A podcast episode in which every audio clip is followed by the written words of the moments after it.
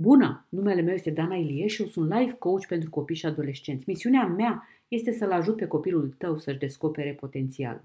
Eu cred că este un podcast în care eu îmi propun să te ajut să crești împreună cu copilul tău și asta nu numai din punct de vedere al vârstei, ci și din punct de vedere al înțelepciunii. Voi împărtăși aici cu tine lucruri pe care eu le-am învățat de-a lungul interacțiunii mele nemijlocite cu copii, zi de zi pentru mai mult de șapte ani, atât în Singapore cât și în România.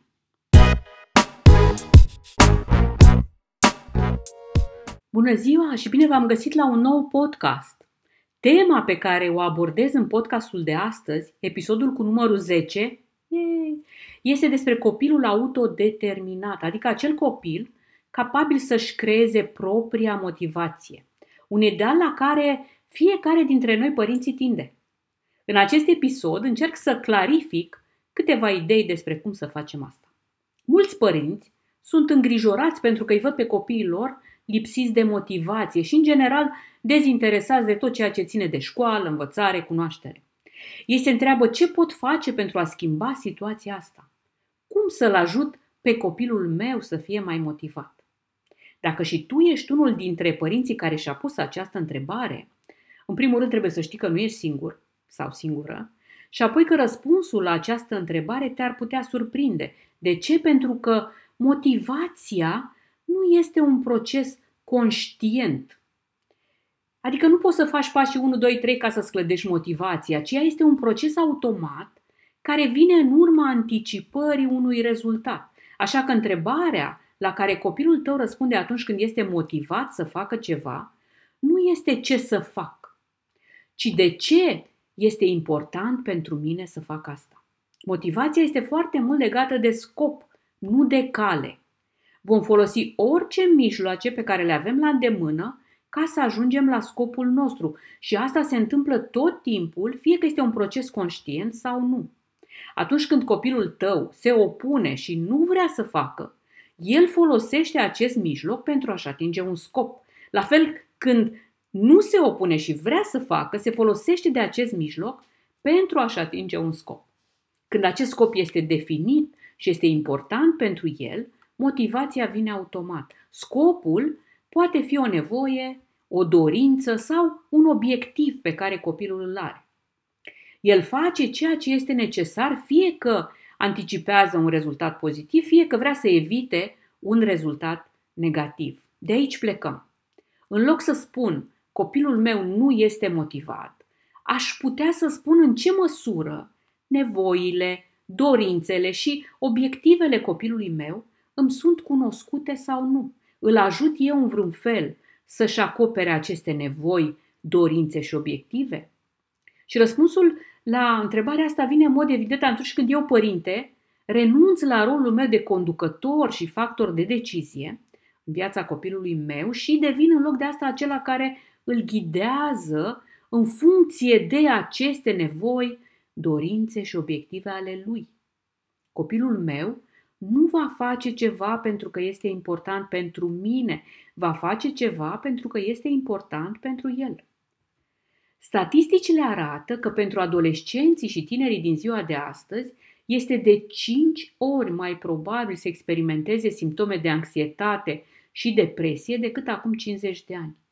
Este oare pentru că vremurile pe care le trăim sunt mai grele decât acum 50 de ani sau este pentru că avem noi, facem noi ceva greșit care le alterează lor mecanismele de apărare?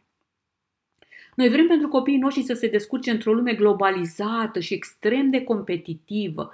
Vrem ca ei să fie fericiți și să aibă succes. Dar pentru a-i ajuta să realizeze asta, pornim de la niște presupuneri greșite. Aceste presupuneri sunt menționate de William Stixrud și Ned Johnson în cartea lor The Self-Driven Child și sunt patru la număr. 1. Există o singură cale îngustă spre succes și Doamne ferește ca ai noștri copii să o rateze. Miza este prea mare pentru a le permite lor să ia decizii. Ei trebuie să fie tot timpul sub presiune și competitivi, indiferent de mijloace. 2. Este esențial să se descurce bine la școală dacă vor să aibă succes în viață.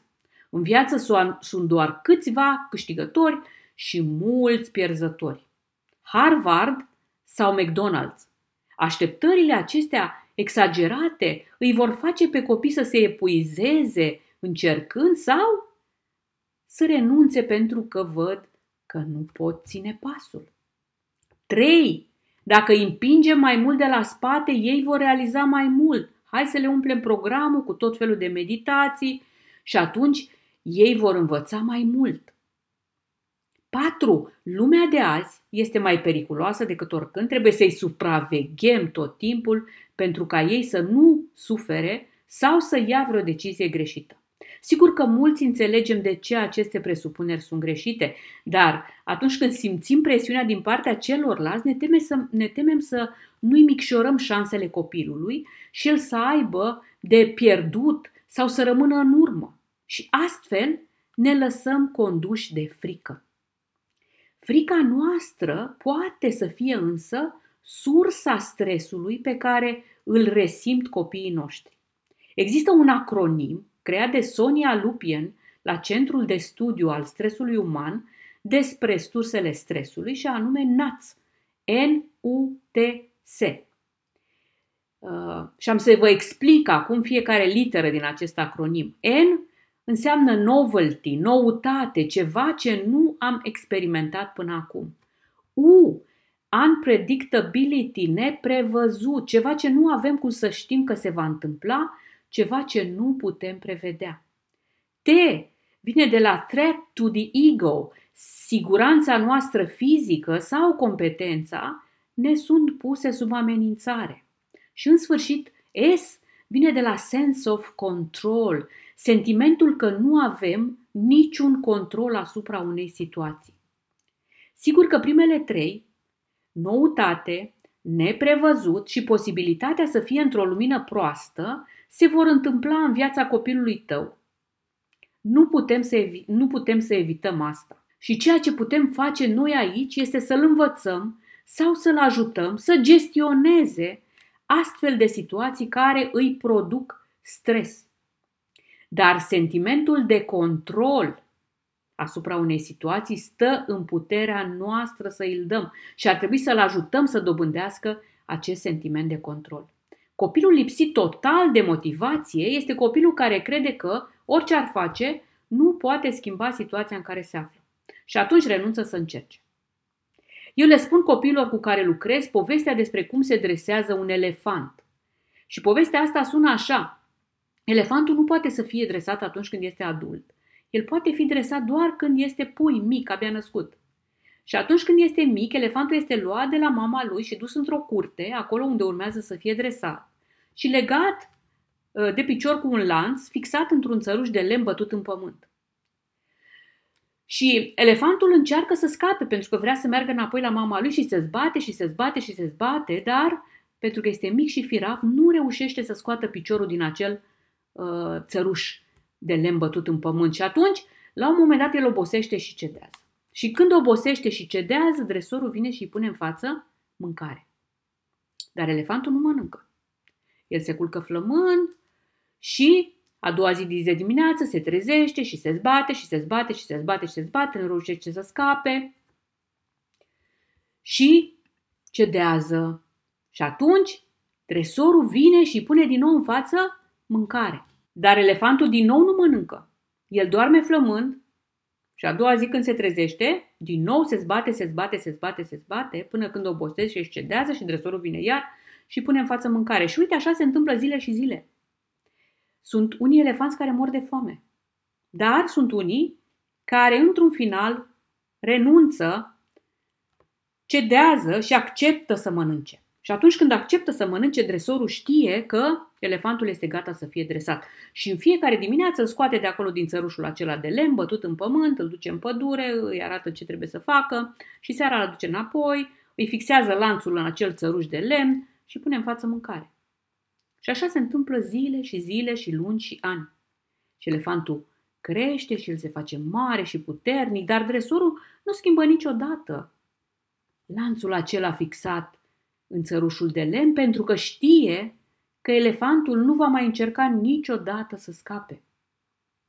Pentru că el a învățat că nu poate. Și deși acum cu o singură mișcare de picior el ar putea să scape, elefantul nu face niciodată asta.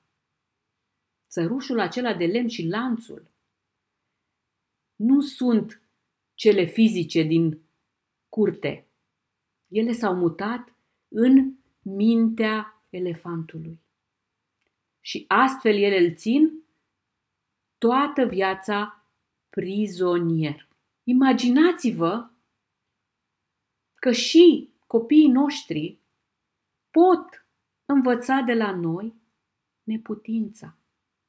Atunci când ei nu primesc de la noi sentimentul acesta de control asupra propriei lor vieți. Simțul controlului ar putea fi cel mai important factor în starea de bine a oamenilor, spun tot Will Stixrod și Ned Johnson în cartea lor.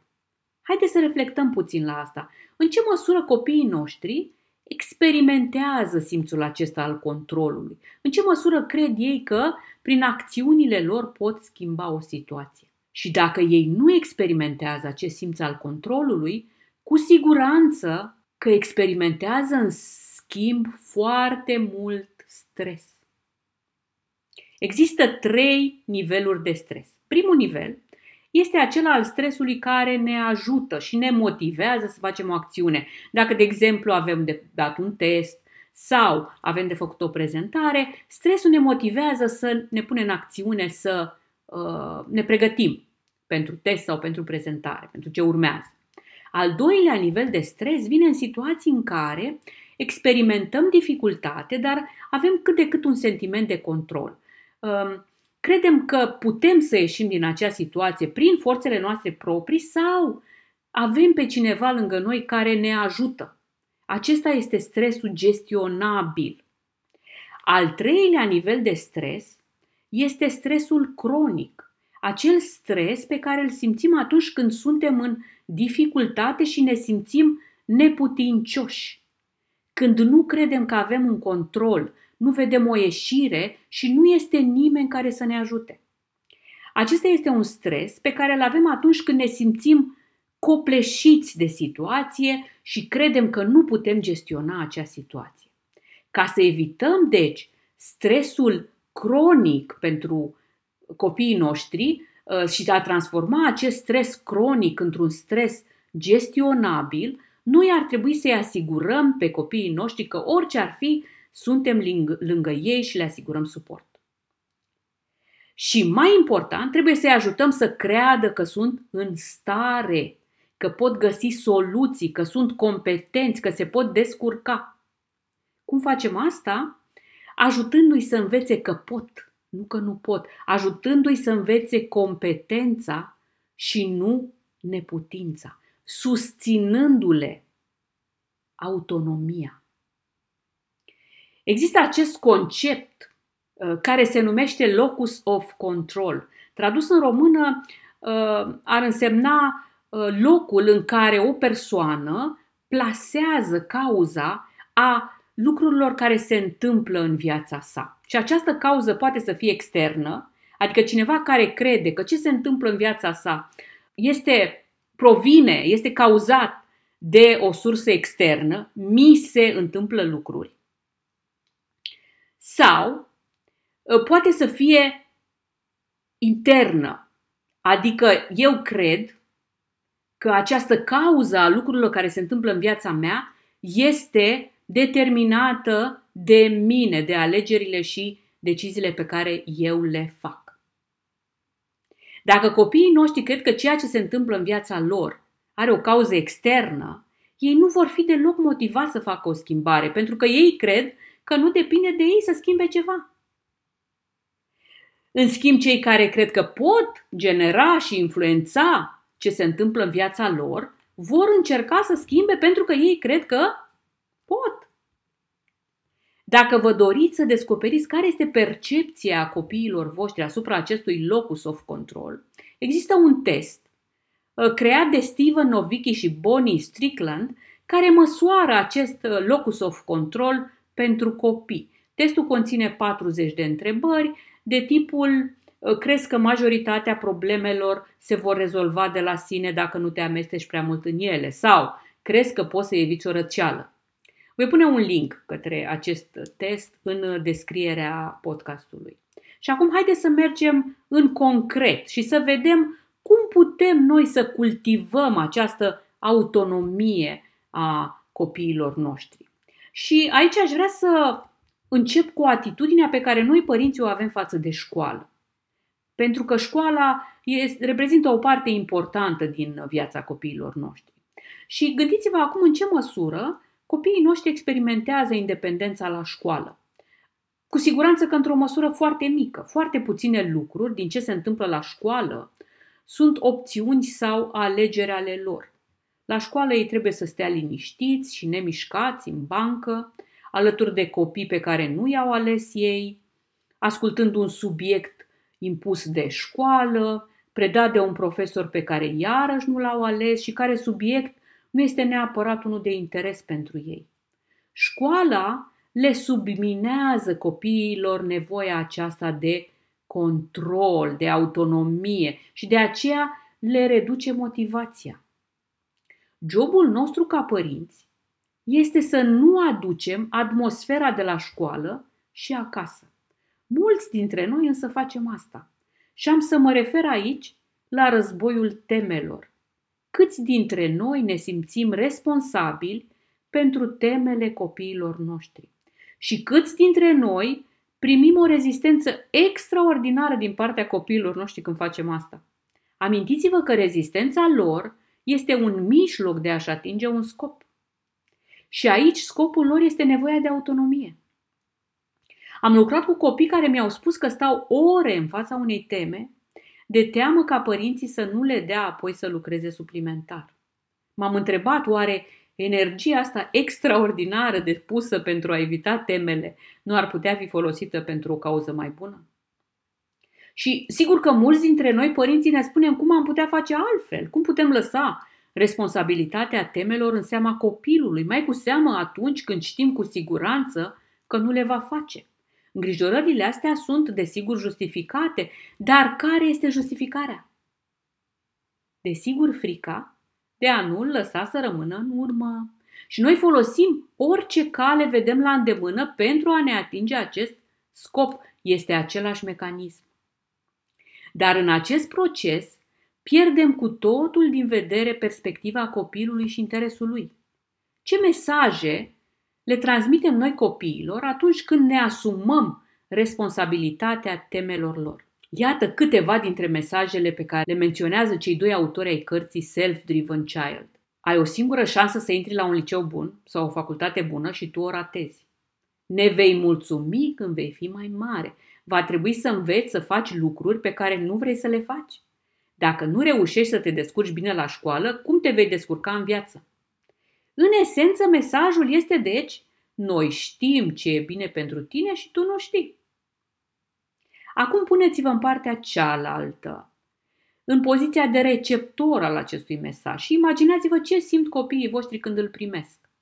În ce măsură acest mesaj le încurajează lor autonomia și competența și în ce măsură credeți că acest mesaj le susține sentimentul acesta că sunt în control. Noi nu-i putem face pe copiii noștri să aibă succes în viață sau să se descurce bine. Doar ei pot face asta. Noi nu putem învăța în locul lor, doar ei pot. Noi nu putem trăi viața în locul lor, doar ei pot. În loc să consumăm atâta energie în a-i forța să facă anumite lucruri, ar trebui să ne dăm puțin la o parte și să le dăm șansa să descopere singuri ce au de făcut. Ar trebui să pornim de la ideea că fiecare copil își dorește propriul bine, să aibă succes și să se descurce în viață. Și da, el nu va alege aceleași căi pe care noi le vedem pentru a face asta. El folosește mijloacele pe care el le vede și le are la îndemână. Copilul tău afișează cea mai bună variantă a sinelui pe care o poate afișa la nivelul său de conștiință și de competență. Scopul tău nu ar trebui să fie să schimbi aparența, încercând să faci în locul lui ce are el de făcut pentru ca el să apară într-o lumină bună la școală, ci să-i crești nivelul de conștiință și competență, dându-i mijloace mai bune pentru a-și atinge scopul, care și pentru el este tot acela de a face mai bine. Noi ar trebui să fim aceia care facilitează condițiile ca ei să aibă succes și să se descurce mai bine. Nu făcând în locul lor, ci lăsându-i pe ei să facă, să fim ghidul de pe margine și nu înțeleptul de pe scenă. Un mesaj important pe care ar trebui să-l transmitem copiilor este deci că școala este responsabilitatea lor. Dar cu responsabilitatea, noi ar trebui să le transmitem și încrederea noastră că se pot descurca. Și asta nu se întâmplă dacă noi controlăm fiecare aspect care ține de școală. Desigur că atunci când cedezi, când cedezi din dorința ta de control, se va diminua stresul copilului, dar va crește stresul tău. Este ca la vasele comunicante. Dar trebuie să crezi că tu ești mai bine echipată să gestionezi stresul și mai mult decât atât o faci pentru o cauză nobilă. Iată trei motive pentru care războiul temelor este unul fără sens, redate tot în cartea lui uh, Will Stixrud și Ned Johnson, The Self-Driven Child. 1. Te poți trezi că impui reguli și atitudini în care nici tu nu crezi. Îi poți spune copilului că este important pentru viitorul lui să învețe fel de fel de lucruri despre care tu știi cu siguranță că sunt inutile. 2. Atunci când tu lucrezi la teme mai mult decât copilul tău, el va lucra mai puțin. Dacă din 100% energie tu depui 95%, copilul tău va depune doar 5%. Dacă tu te comporți ca și cum ar fi jobul tău, să știi ce teme, cum, când trebuie să făcute, copilul tău se va obișnui să lase în seama ta aceste lucruri, știind că oricum tu îi le vei aduce în față. Și în sfârșit, 3. Nu îl poți forța pe copilul tău să facă ceva ce el este determinat să nu facă. Și iată aici un cod de conduită în patru puncte pe care îl menționează tot autorii acestei cărți. 1. Nu îi puteți forța pe copiii voștri să facă ceva împotriva voinței lor. Nu îi puteți forța pe copiii voștri să vrea ceva ce ei nu vor. Nu îi puteți forța pe copiii voștri să nu vrea ceva ce ei vor. Este ok, cel puțin pentru acest moment, să vrea ceea ce ei vor și să nu vrea ceea ce ei nu vor. Aici poate mulți dintre voi mă veți contrazice spunând că îi puteți obliga pe copiii voștri să facă lucruri sau să renunțe să facă lucruri. Și da, îi putem pedepsi sau recompensa să facă sau să nu facă unele lucruri. Numai că asta se întâmplă doar punctual și pe termen scurt. Dar pe termen lung, noi de fapt le subminăm stima de sine și motivația. Chiar dacă ar fi posibil să-i controlăm pe copiii noștri și să-i transformăm în ceea ce vrem noi să fie, noi am fi mai puțin stresați, dar ei ar învăța să trăiască sub control și nu în control. Ce se întâmplă însă când transferăm responsabilitatea către ei? Există riscul ca pe o anumită perioadă copiii noștri să mai greșească sau să nu-și facă temele deloc. Cu siguranță că există acest risc. Dar uneori, consecințele firești care vin în urma uitării sau greșelii le vor da copiilor noștri feedback și îi vor ajuta să regleze ceea ce au de reglat pentru a-și construi competența. Dacă mă întrebați pe mine, riscul de a primi pentru o perioadă de timp o notă mai mică merită să fie luat în fața posibilității de a clădi autonomia și competența copiilor noștri. Fiți acolo pentru ei consultanți, dar înlocuiți întrebarea ce teme ai cu aș putea să te ajut cu ceva în seara asta. Fiți pentru ei suport, nu autoritate. Rezultatele ar putea să vă uimească. În sfârșit, Închei partea asta legată de teme cu un citat tot din această carte care ar putea să vă folosească drept afirmație pentru a vă susține schimbarea de perspectivă. Te iubesc prea mult ca să mă cer cu tine din cauza temelor. Simpla decizie de a nu vă certa cu copiii voștri poate să facă o mare diferență pentru că o ceartă are nevoie de doi participanți. Atunci când nu răspund, nu alimentez cearta. O a doua temă majoră de interes pentru fiecare părinte al unui copil din generația alfa este tehnologia. Cum îi ajutăm pe copii să gestioneze folosirea tehnologiei? De multe ori, timpul petrecut în fața ecranelor reprezintă o luptă continuă între copii și părinți, pentru că ei își doresc timp nelimitat, iar noi ne dorim să limităm uneori la extrem acest timp. Cum găsim echilibru între ce ne dorim noi și ce își doresc ei? Cât de mult timp este prea mult? Desigur, tehnologia face parte din viața noastră. Dacă unii dintre noi am trăit o copilărie fără tehnologie, ei s-au născut în era tehnologiei. Este un fapt căruia nu ar trebui să ne împotrivim tot timpul. Un copil al generației Alpha a văzut videoclipuri pe YouTube înainte să poată să citească. Ritmul vieții lui este cu totul altul. Tot în această carte, The Self-Driven Child, găsim câteva direcții pe care le-am putea urma pentru a transforma lupta continuă în negociere și apoi poate într-un acord privind folosirea echilibrată a tehnologiei.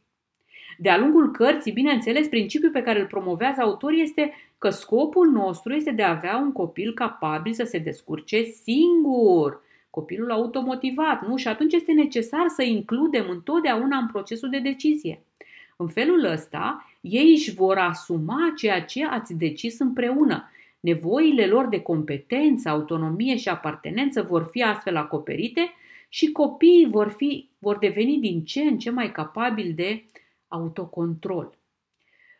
Un adolescent cu care discutam odată despre dependența de tehnologie și care avea mari dificultăți să lase măcar câteva minute din mână telefonul, mi-a spus că nu se simte dependent de tehnologie și că el alege cât timp să petreacă pe telefon și la ce se uită. Adevărul este însă altul. În spatele tuturor jocurilor video și a rețelelor sociale se află oameni specializați în a atrage atenția și a-i face pe copii să-și dorească să continue. Există strategii pentru a-l face pe utilizator să petreacă cât mai mult timp în joc sau pe rețeaua socială.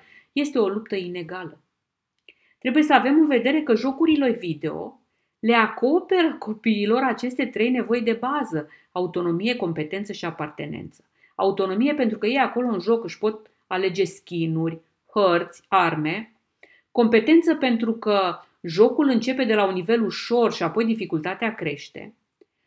Deci, cu fiecare nivel trecut, copilul experimentează competența și apartenența pentru că jocul le oferă copiilor o platformă în care pot forma echipe și pot interacționa cu alți copii. Cu cât mai puțin acoperim noi aceste trei nevoi în viața reală, cu atât mai mult vor fi atrași ei de către jocurile video. Autorii cărții chiar observă un lucru interesant, că cei care creează sau sunt în conducerea companiilor de tehnologie caută pentru copiii lor școli în care nu există tehnologie. Iată câteva sfaturi despre cum îi ajutăm pe copii să gestioneze folosirea tehnologiei. Primul sfat începe cu tine. Poate că și tu ai obiceiul să petreci mult timp pe telefon sau în fața laptopului. Modelează folosirea responsabilă și explică-i de, despre cum toată lumea se străduiește să echilibreze felul în care folosește tehnologia. Doi, încearcă să înțelegi dacă la copiii mai mici funcționează restricționarea la cererea părinților, pe măsură ce ei cresc, presiunea colegilor de la școală și a prietenilor începe să apară. Ține cont de faptul că copilul tău ar trebui să învețe să funcționeze uh, cu succes în lumea în care va trăi el și nu în lumea în care ai trăit tu. Dacă ești părinte de adolescent, Înțelege că online este locul unde se petrece cea mai mare parte a interacțiunii sociale. Dacă copilul tău joacă jocuri video, exprimă-ți interesul, vezi ce îl atrage acolo, spune că îl înțelegi și îți dai seama că este important pentru el, dar de asemenea este important să înțeleagă și cum ar trebui să învețe să se oprească din joc prin propria voință în loc să devină dependent. 3. Petreceți timp în natură. Natura este cea care ne relaxează, ne aduce în prezent și răspândește multitudinea de stimuli și gânduri din mintea noastră. 4. Informează și nu cicăli. Jobul tău nu este să-i ții o prelegere despre folosirea tehnologiei. În loc de asta, îți poți exprima încrederea în capacitatea lui de a se autoregla și de a-și programa eficient timpul petrecut cu tehnologia. Amintește-i să pună întâi timpul de somn, masă, teme și responsabilități acasă, iar din ce rămâne să aloce timp tehnologiei. Oferă-te să îl ajut să facă asta în calitate de consultant, adică fără să-l judeci, ci doar să-i dai recomandări. 5. Găsiți o soluție împreună.